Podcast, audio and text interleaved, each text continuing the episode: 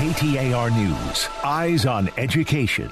When it comes to students filling out their FAFSA forms for federal student aid, Arizona ranks 48th in the nation, but one governing body is looking to change that. The Arizona Board of Regents, in partnership with the Helios Education Foundation and the Department of Education, launched Arizona College Connect to boost FAFSA completion. Chair of ABOR, Fred DuVal, explains the tool allows high school counselors to track which seniors have applied for aid. This tool can show the counselor exactly where the student is having trouble understanding one of the questions, pinpoint it, give them the assistance they need so that they can fill it out, get qualified for financial aid. DuVal adds there's been over 13,000 site visits, and in the first year, FAFSA fill out increased by 5%. Taylor Tessler, KTAR News.